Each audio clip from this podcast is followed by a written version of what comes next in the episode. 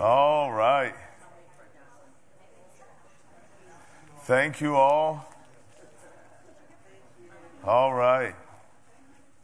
And thank you to those who are serving. It's tempting to walk around with a container full of chocolate, you know what I mean? Praise the Lord. I bring greetings to you on behalf of Pastor John and uh, Miss Anita today. They send their love to you today, and uh, uh, and uh, we're just honored and, blessed to have the, uh, the, the the privilege and the responsibility of of feeding you this morning. So uh, let's go ahead and focus in on one particular scripture as we get started. I want you to go to Mark chapter 14 as we get into the Word today. And uh, we're going to believe God for some real good things. Here's the thing you can always, um, the thing that makes a difference is when you believe God for uh, a voice to be able to speak, ears that, that are able to hear. By the way, yes, D2O and Jumpstart, you are dismissed. I forgot to tell you that, but I see you already getting up and going, so you can keep on going. But uh, one thing that, that is so vital and so very important is that uh, uh, we, we, can pray for utterance. You know, if you're the one speaking, you can ask God to give you utterance. If you're praying for somebody else speaking to you, you can ask God to give them utterance. You can believe for ears that hear and eyes that see. The, the spirit of wisdom and revelation and the knowledge of Him. So that means that you get things. That means that rather than just hearing words like, you can hear the word of God and boom, lightning bolt the light gets turned on. You see things that you've never seen before and understand things like you've never seen it before. And you say, I know I read that verse. Where was I? Because it's just alive to you in a fresh way. Amen. So, Mark chapter 14, let's go ahead and check that out today as we get started. We'll start with verse 3. And it says, And uh, being in Bethany at the house of Simon the leper, as he sat at the table, a woman came having an alabaster flask of very costly oil of spikenard. Then she broke the flask and poured it on his head. But there were some who were indignant among themselves and said, Why was this fragrant oil wasted? For it might have been sold for more than 300 denarii and given to the poor. And they criticized her sharply. But Jesus said, Let her alone. Why do you trouble her? She has done a good work for me. For you have the poor with you always, and whenever you wish, you may do them good. But me you do not have always. She has done what she could. She has come beforehand to anoint my body for burial. Assuredly, I say to you, wherever this gospel is preached in the whole world, what this woman has done will also be told as a memorial to her.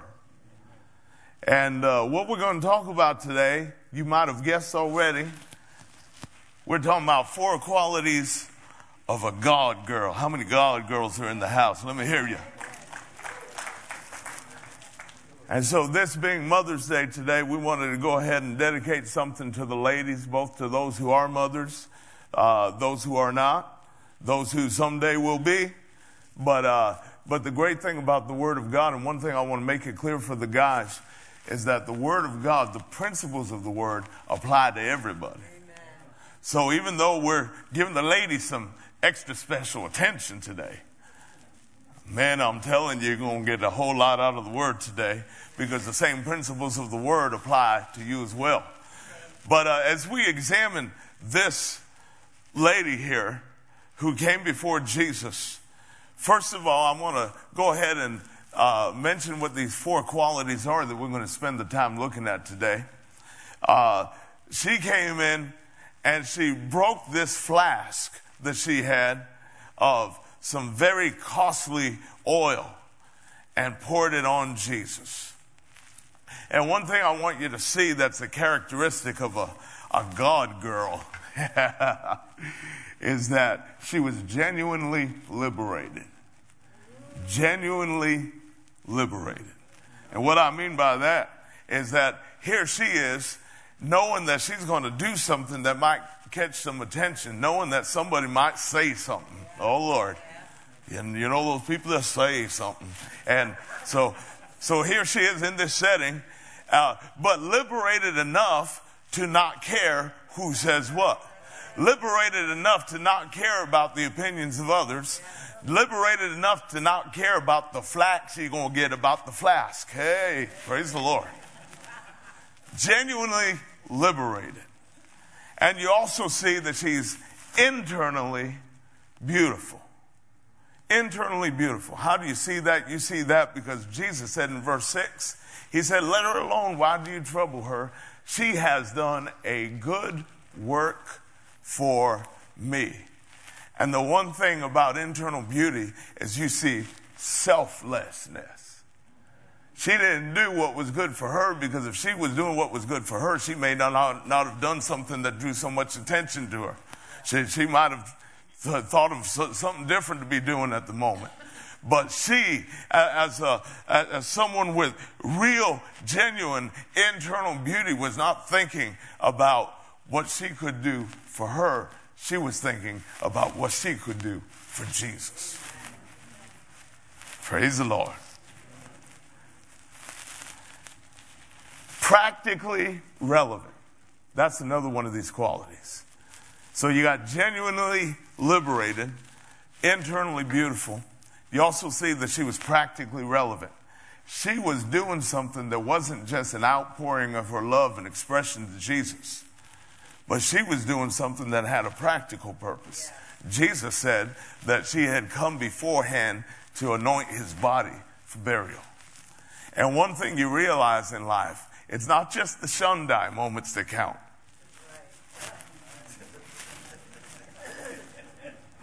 Those of you that don't know what shundai means, let me translate, all right?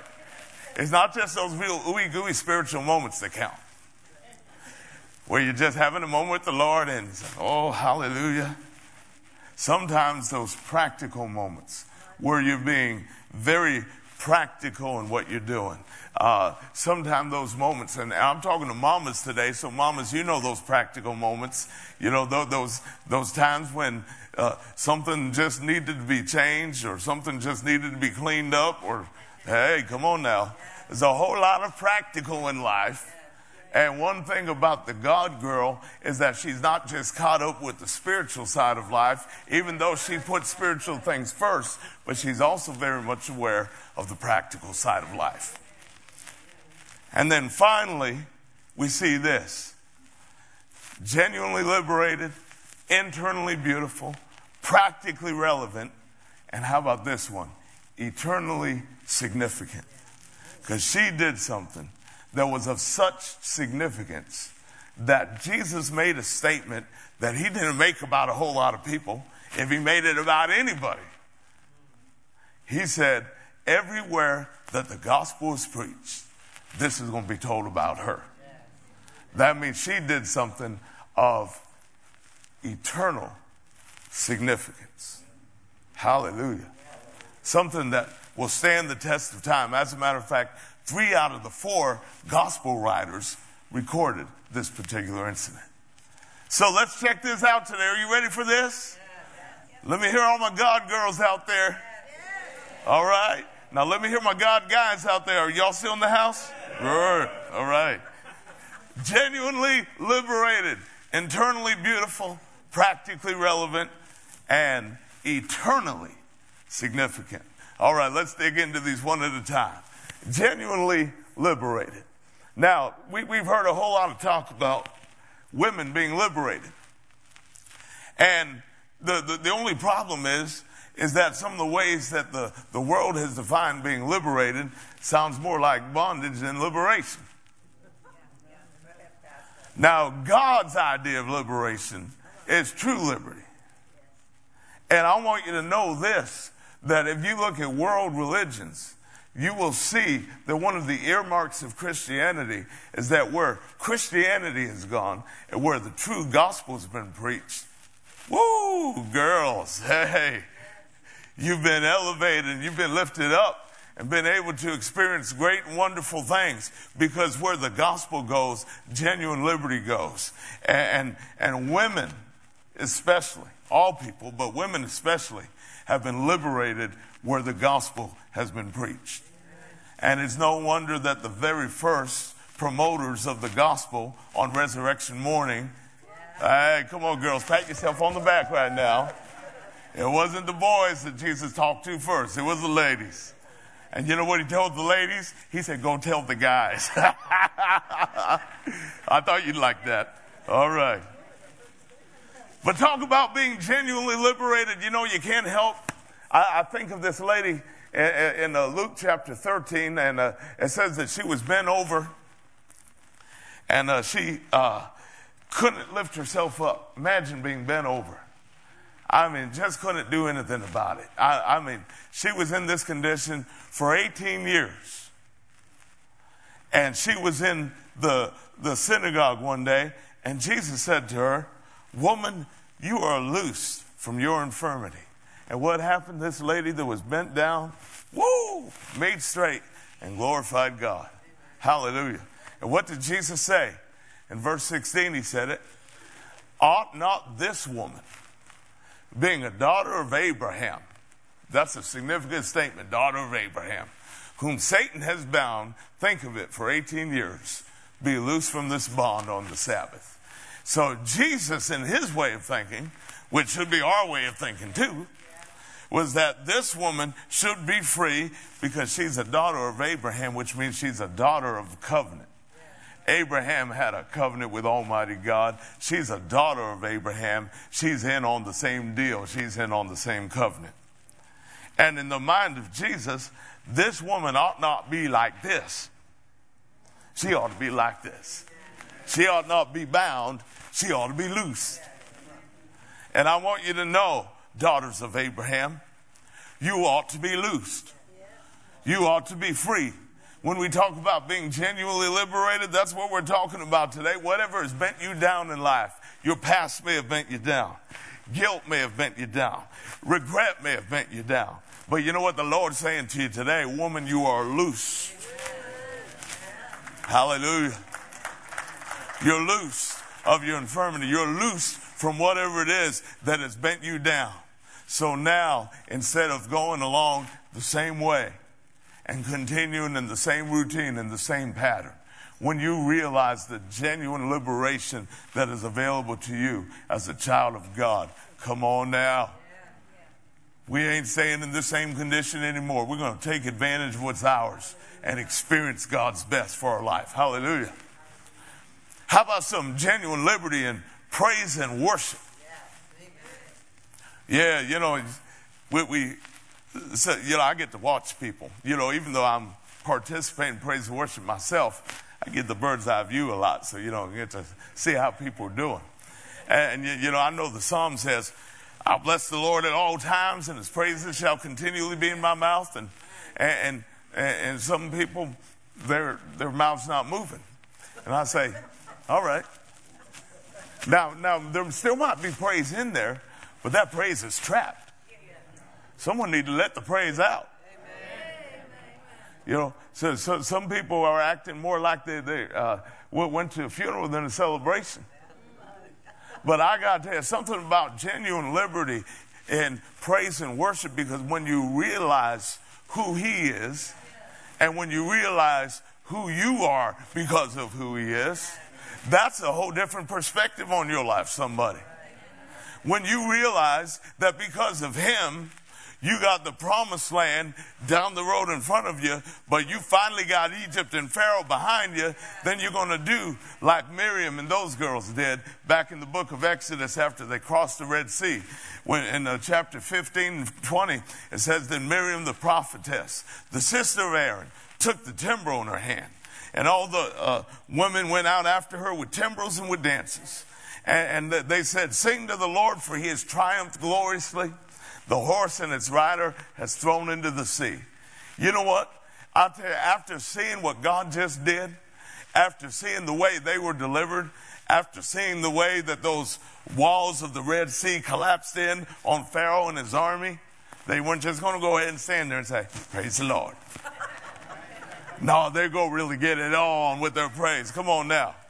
And when you think about what he's done, woo! Yeah, I think about these old gospel songs. You don't know like I know what he's done for me. You know, when, when you've got a personal experience, a personal story, when you know where you were and where you are, and the only way you could have gotten there was God, you will have a moment of being genuinely liberated in your praise.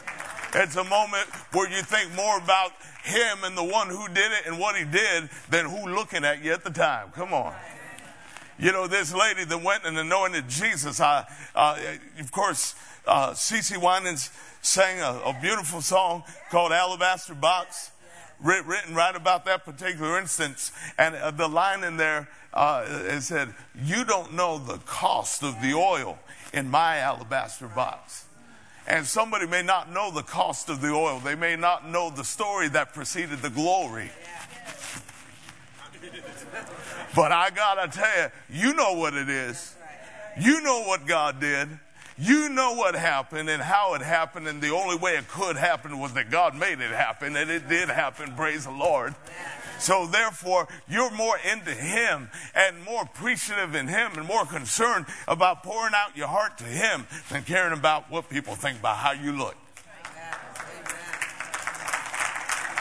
Which means if you want to do one of these, you can do one of those.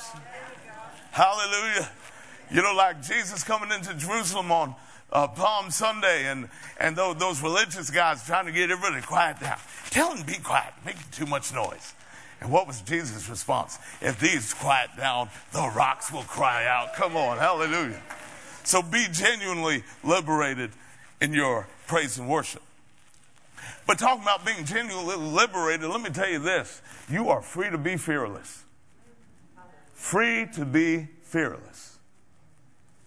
By the way, side note for you guys, you know, we, we read about Miriam getting the timbrel and getting the dance and doing all that. And you, you think, yeah, that's, that's great for the ladies in the church. Y'all, um, you know.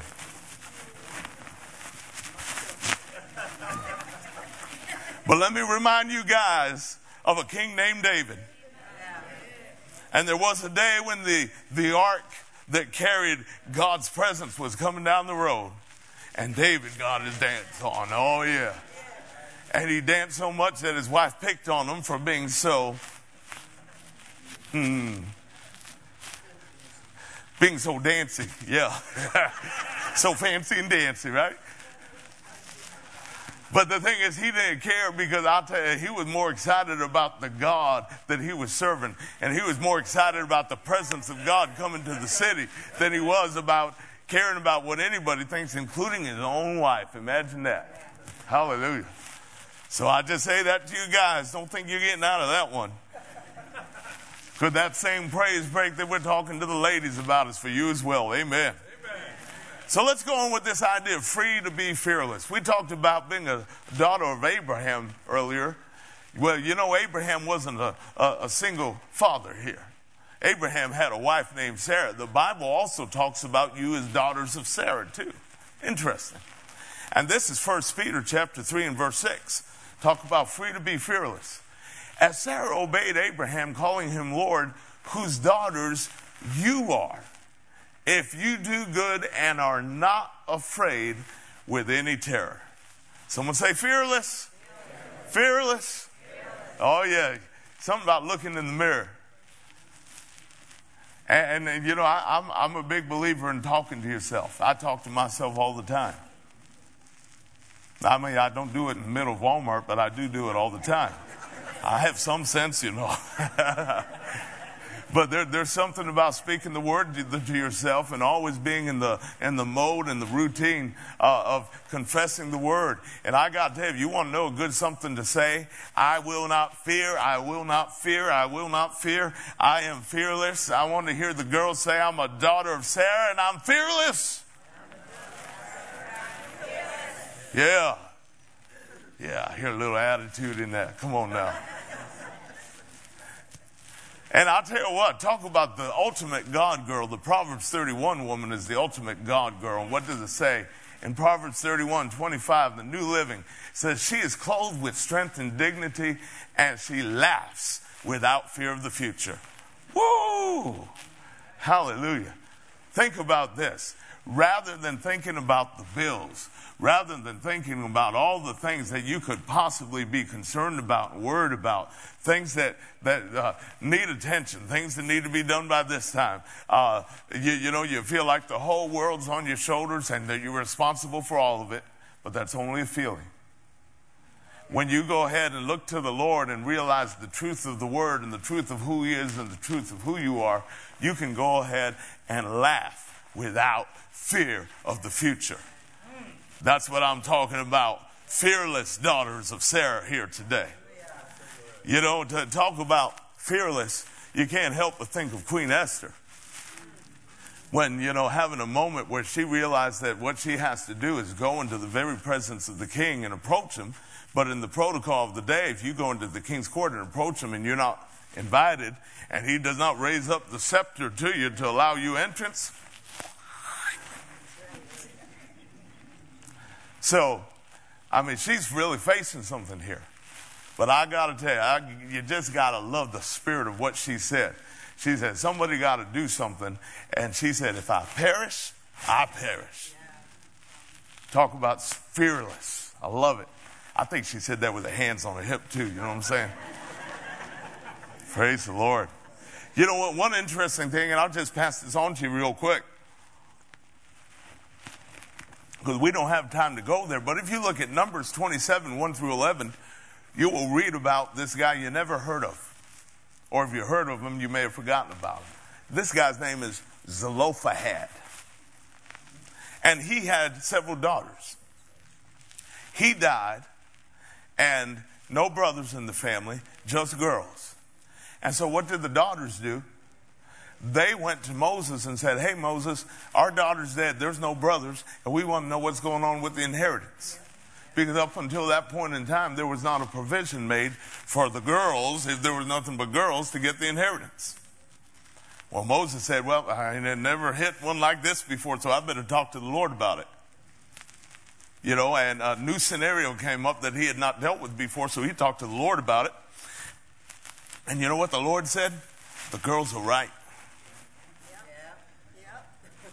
And because of the decision of those daughters of Zelophehad to go ahead and talk to Moses, it actually caused a, uh, a new provision to be made. It actually caused a new, um, uh, a, a, new uh, precedent to be set for how inheritances were handled in Israel. Why is that? Because some girls stood up and said something because they were free enough and liberated enough to go ahead and stand up and speak the truth. And when Moses talked to God, you know what God said? Like I said uh, a few minutes ago, God said the girls are right. And so something was established and settled in Israel as far as how to handle situations like this. Why? Because somebody spoke up. That's just a little extra. So you can look that one up for yourself because we don't have time to get into all that, but that's Numbers 27, 1 through 11. You know, one, one great thing, uh, and as, as you look through Scripture, uh, one of the things that amazed me, talking about fearless, uh, especially fearless women, uh, you look at uh, Exodus chapter 1, where, where you've got the midwives in Egypt at the time where Pharaoh's wanting to go ahead and, and kill the male children let the girls live. And it says, But the midwives feared God and did not do as the king of Egypt commanded, but saved the male children alive. Come on now. I tell you, that's a pretty amazing thing. Well, when you take a look at that and you see that they chose to obey God rather than man, that they did not fear the possible uh, repercussions that could happen to them for obeying God, they just chose to obey Him anyhow. And you know, I tell you, one thing that's amazing is when you look at the life of Mary, the mother of Jesus, and you think about the enormity of what it felt like when she heard that news. Me? When the angel spoke to her and said, Me? I, I'm going to go ahead and be with child by, by some other means other than the natural process of things, and that the child I'm carrying is going to be the Son of God. But you know what? The fearless, faith filled response is just so awesome. Luke 138. She said, Behold, the maidservant of the Lord, let it be to me according to your word. Can I talk to some fearless people today that when you get a word from the Lord and when you get instructions from the Lord, no matter what you think about how it might rattle people around you, or no matter what you think about uh, what it might potentially cost you, let me tell you, when you're fearless and you go with God, that's always the way to go because obeying God doesn't cost, it pays. Hallelujah. So that's talking about genuinely, genuinely liberated. How about internally beautiful?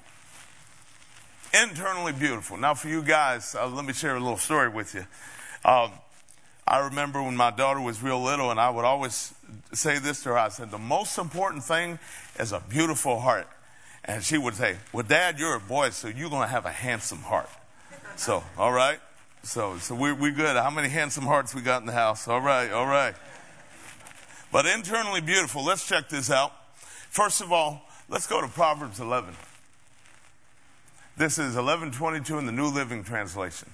A beautiful woman who lacks discretion is like a gold ring in a pig's snout.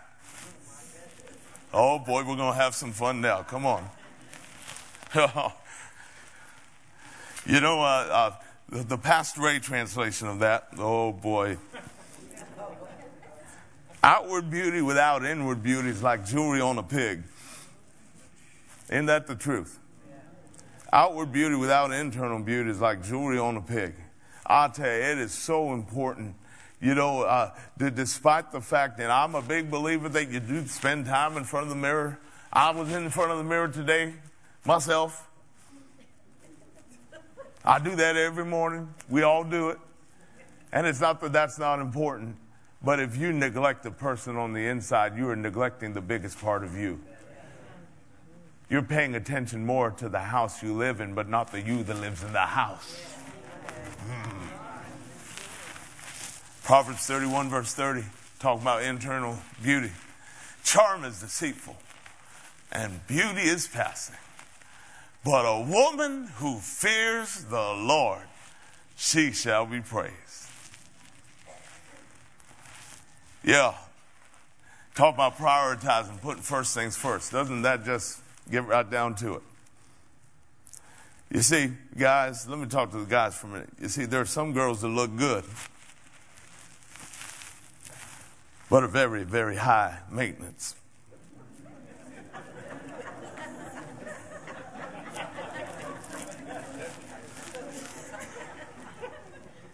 And might wear out the warranty in the first five minutes. Come on now. So y'all own cars and you know that sometimes you need to take the car to the shop. And sometimes maintenance is required on the car and that's all right. But your idea of marriage is not having to live at the repair shop. You know what I mean? All right. But I tell you, when, when, when you are focused on internal beauty, and how important that is. You know, uh, you realize this that internal beauty actually causes a woman to look more externally beautiful. Oh, yeah. Oh, just in time. My wife walked in just as I said that. Oh, yeah. She still make my liver quiver. Praise the Lord. Hallelujah.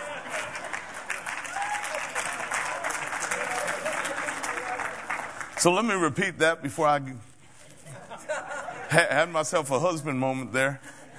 Internal, internal beauty causes a woman to look more externally beautiful. Well, the flip side of that is internal ugliness. Oh, Lord. They'll turn all that beauty into a non factor. You know, what, what you thought was so important is like, yeah, I, I, yeah, you know, people with their specifications, you know, yep, my wife's going to be this and this and this and this. And you know what? M- most of the things on these lists are all external things and very little bit about internal stuff. Dear Lord. You want to say, bless the darling hearts. Let's prioritize first things first. You know, the Bible says godliness is profitable for all things what it says before that, it says bodily exercise profits, but it says it profits little. Why? Because bodily exercise, that'll profit you during this time while you're here in this body. And believe me, get all the profit you can out of it.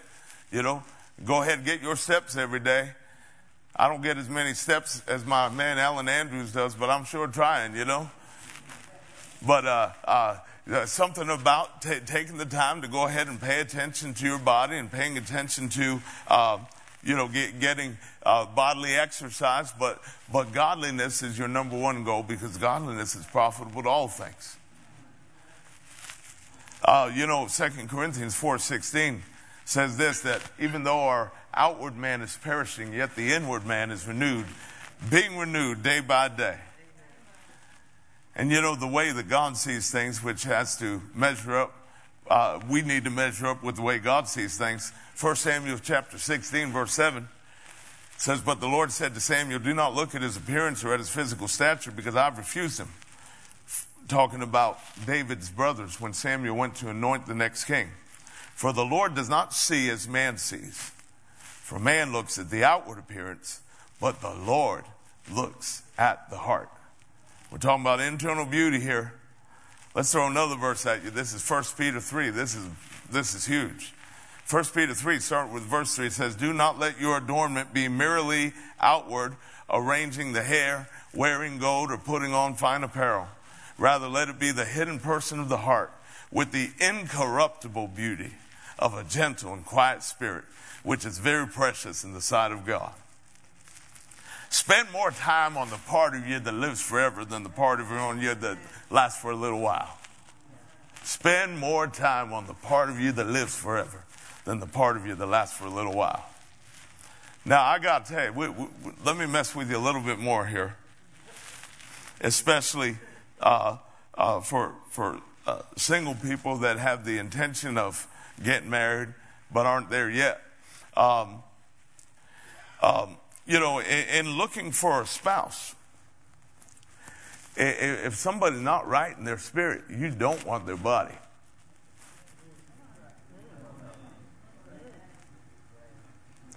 Because, you, you know, there, there's some silly song out there, and I've heard it several times, and, you know, mall and, you know, different places you go and they're playing music, and you got this dude singing, I'm in love with your body.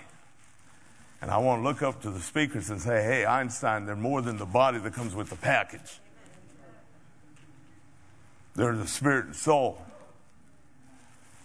And I'll tell you, you know, having these things prioritized, where first things are first, oh, I'll tell you, that's so huge. Because there's a whole lot more than this, this temple. There's the person who lives in the temple. And I got to tell you, uh, uh, if you prioritize things the way God prioritizes them, you will be blessed and benefited by that, believe me.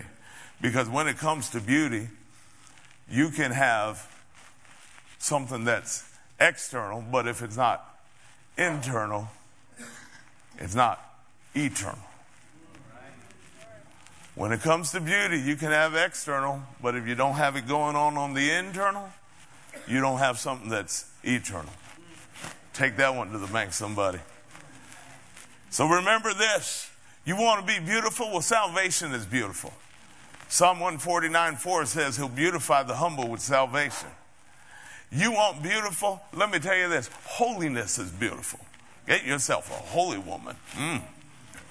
First Chronicles 16 29. Uh, it says uh, halfway through, it says, I worship the Lord in the beauty of holiness. Holiness is a beautiful thing.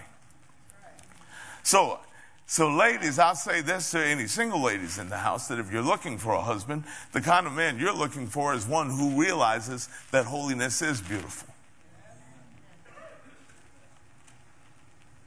The kind of man you're looking for is one who does realize that holiness is beautiful and the one that although, you know, naturally speaking, of course, he needs to be physically attracted to you, but at the same time, there's the need for the, the prioritization of things, to know that, that He is prioritizing not just the house you live in, but like we said before, the you that live in the house. And that He's prioritizing that part of you and, and looking to see what's the beauty of the person on the inside, because that's going to last longer than anything else does. When everything else fades, that's going to still be there one way or the other.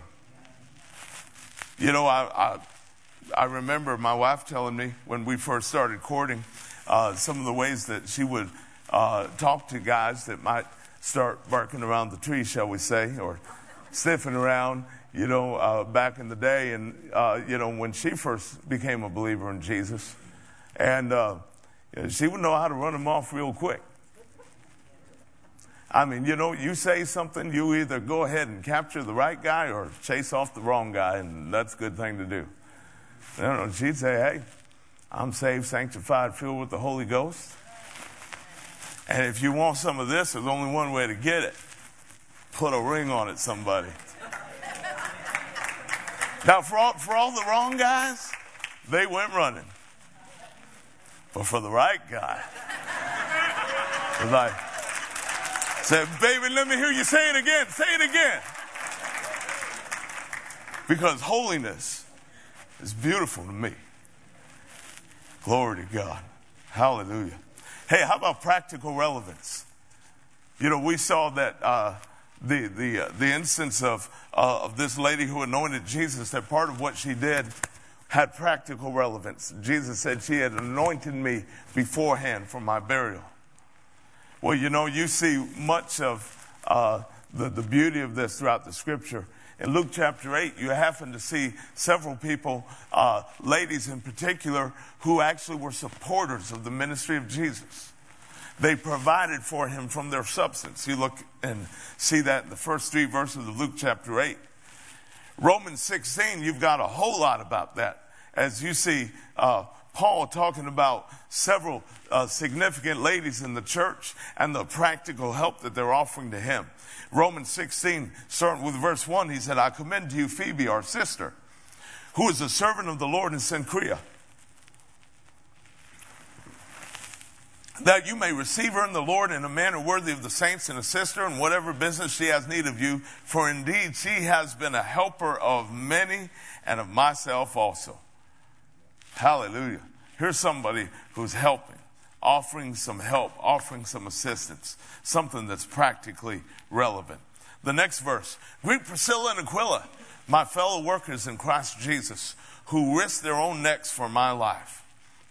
Paul called these people his fellow workers. Look at verse 6 in the same chapter. Greet Mary, who labored much for us. Somebody who put heart and, and soul and, and sweat and labor in, in, into something. You look at verse 12. These, uh, most people believe that these are twin sisters. Greet Tryphena and Tryphosa, who have labored in the Lord.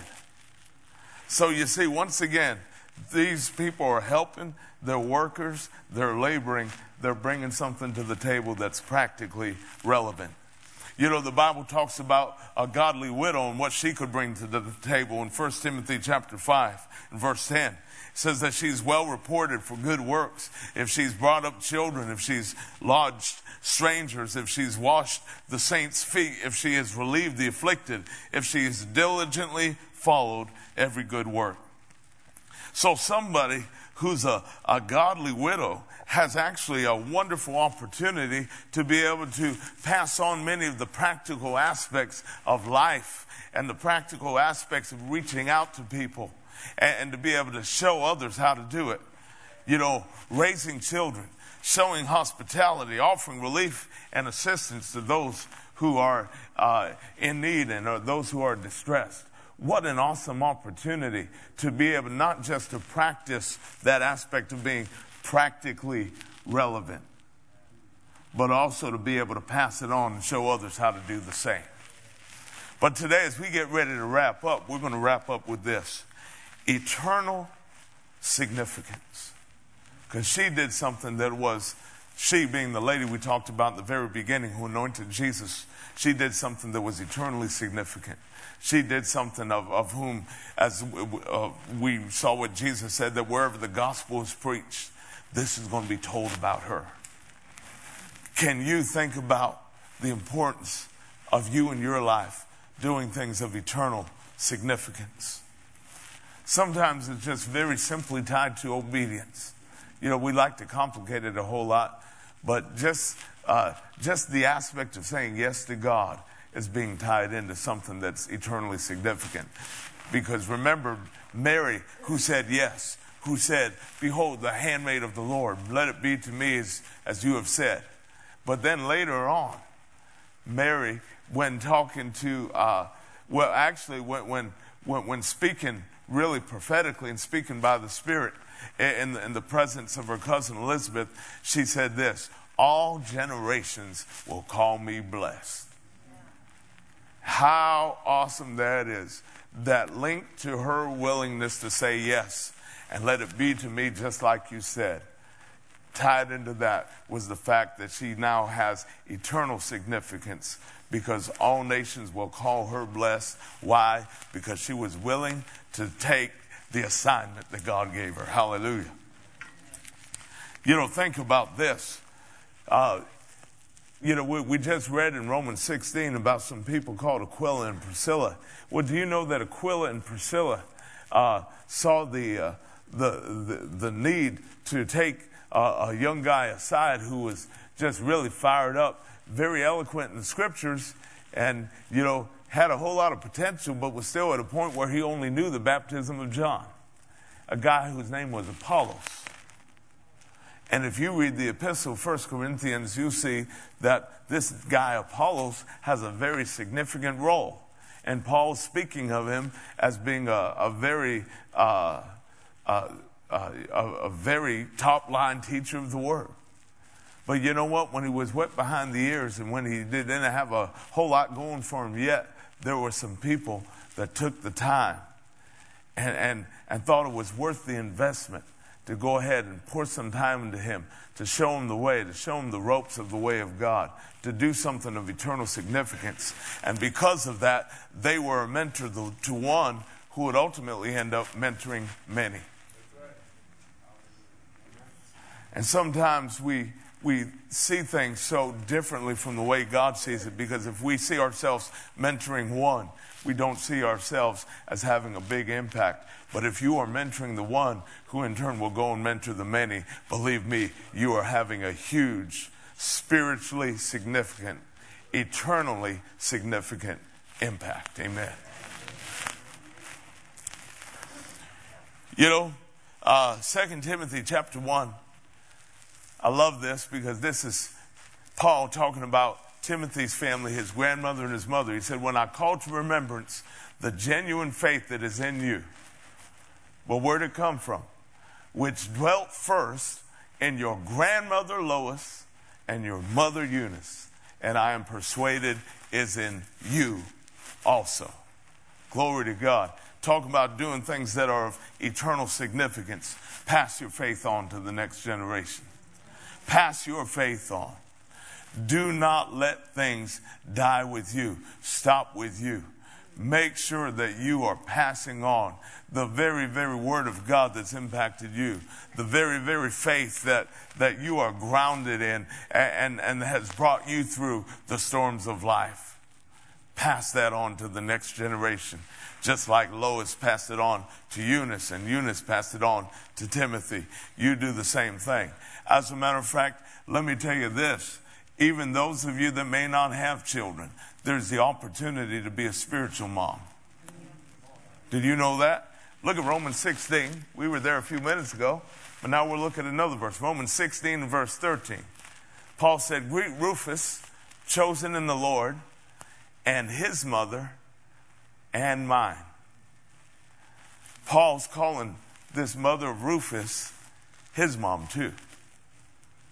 Because this mother Rufus, though she's not named there, one thing that's very clear she was a spiritual mama. Hallelujah. Paul looked at her in that way. What a mighty woman that must have been. Hallelujah. Be that to others. Be that. You know, part of. Uh, um, I remember when uh, Angela and I got married, and we had personalized vows. And and uh, oh, hallelujah! It just takes you back to uh, an amazing moment because you you know that you weren't just uttering words, but speaking something that was so uh, impactful towards the future. I said, we're going to go ahead and finish raising Monica, my, my oldest, my stepdaughter. We're going to have a child of our own, and we're going to raise all the spiritual kids that God gives us. And that's exactly what I said on that day. And I tell you, God heard those words. And I'm looking for a whole bunch of kids, glory to God, because I want to pour into them things that need to be poured into them so they can go ahead and impact their generation as well. Praise God. Hallelujah.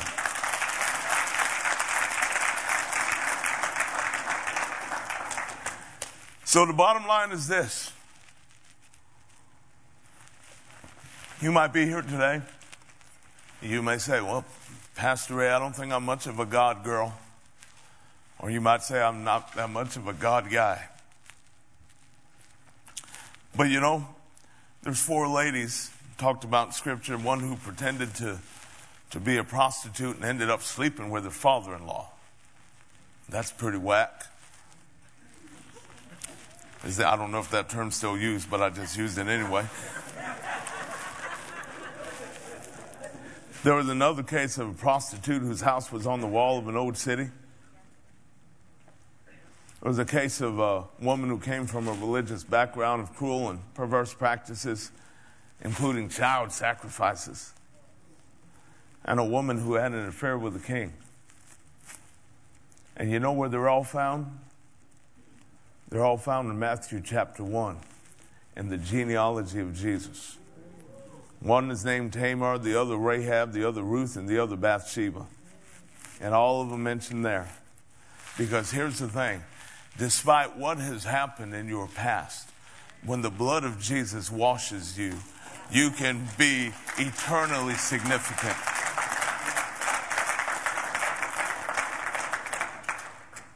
What's the blood of Jesus of, uh, able to do for you? Well, I tell you, that blood will genu- genuinely liberate you. You won't just be the one who gets overcome. You now become the overcomer. Revelation 12:11 says, "And they overcame him by the blood of the lamb, by the word of their testimony.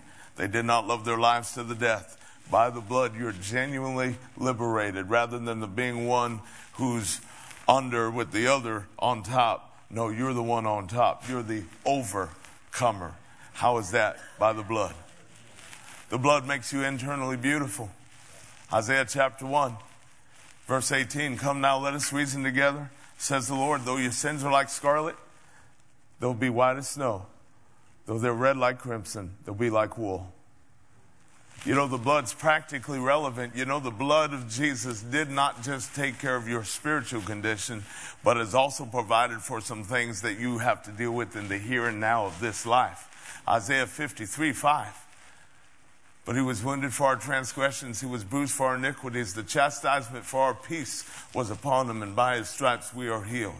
That same blood that was shed to wash away your sins has also provided you peace for your mind and healing for your body right here in this life. That blood is practically relevant. And by all means, we know that the blood is eternally significant. For the scripture says in Hebrews 9, not with the blood of goats and calves, but with his own blood he entered the most holy place once for all, having obtained eternal redemption. Hallelujah. So, the very, very same things that we're looking at as the qualities of a God girl today are the very qualities that are, when the blood of Jesus is applied to your life, it makes you all of those things. Genuinely liberated. The blood of Jesus sets you up to be internally beautiful. All the stuff you can never wash away, the deep rooted stains you can never get rid of, it can get rid of. It puts you in a position where you can be practically relevant, where you, your acts of kindness and your, your labor of love and the things that you do that nobody else sees are noticed by God, appreciated by God, and more impactful than you could ever imagine. And let me tell you, the blood of Jesus makes an eternal difference Because whether you're washed in that blood or not affects your eternal destination. Let's pray today. Father, we honor you. We thank you so much for how good and wonderful you are. We thank you, Lord, for planting the word in our hearts today. And Lord, for anybody that does not know Jesus today, we pray that you're impacting them in a great and mighty way and reaching their hearts and working with them and bringing them to a place where they be ready to let that seed that's been planted take root and that they would fully embrace you with all of their heart and soul. Thank you, Lord, for it in Jesus' name. Wow, the heads are bowed today as we're in an attitude of prayer. And I, am extending this to everybody that's here in the house and those of you watching by live stream. Anybody here that's been impacted by the word today, impacted by the tug of God in your heart, and you realize, you know what? I want to be a God man. I want to be a God woman. I want to go ahead and, and uh, allow Him to do everything He desires to do in me, to, to let go of the, the, the controls that I've tried to hold on to, and to allow myself to be fully surrendered to Him, knowing that I can trust Him with all of me. If I can go ahead and uh, just speak to you today and let you know that there is no other way to go, there's no other road to travel that will absolutely bring you to the ultimate satisfaction in this life, but most importantly, to the destination you really need to get to in the next life. Because there's a real place called heaven, and there's a real place called hell. But I got to tell you, thank God Jesus has paid the price where we would never ever have to go to hell, but can go and be with the Lord forever. A mentor of mine used to say it like this It would be insanity for you to go to hell when you don't have to go. And so I say to you today, He loves you. He loves you. He loves you so deeply that He's provided the way. Don't turn Him down. He loves you. It's His very goodness, it's His very love that He outpoured that tells the story. He so deeply loves you. Don't be set aside and distracted by other things, but fully embrace Him and be fully embraced by Him today. If that's you, wherever you are in the house, raise your hand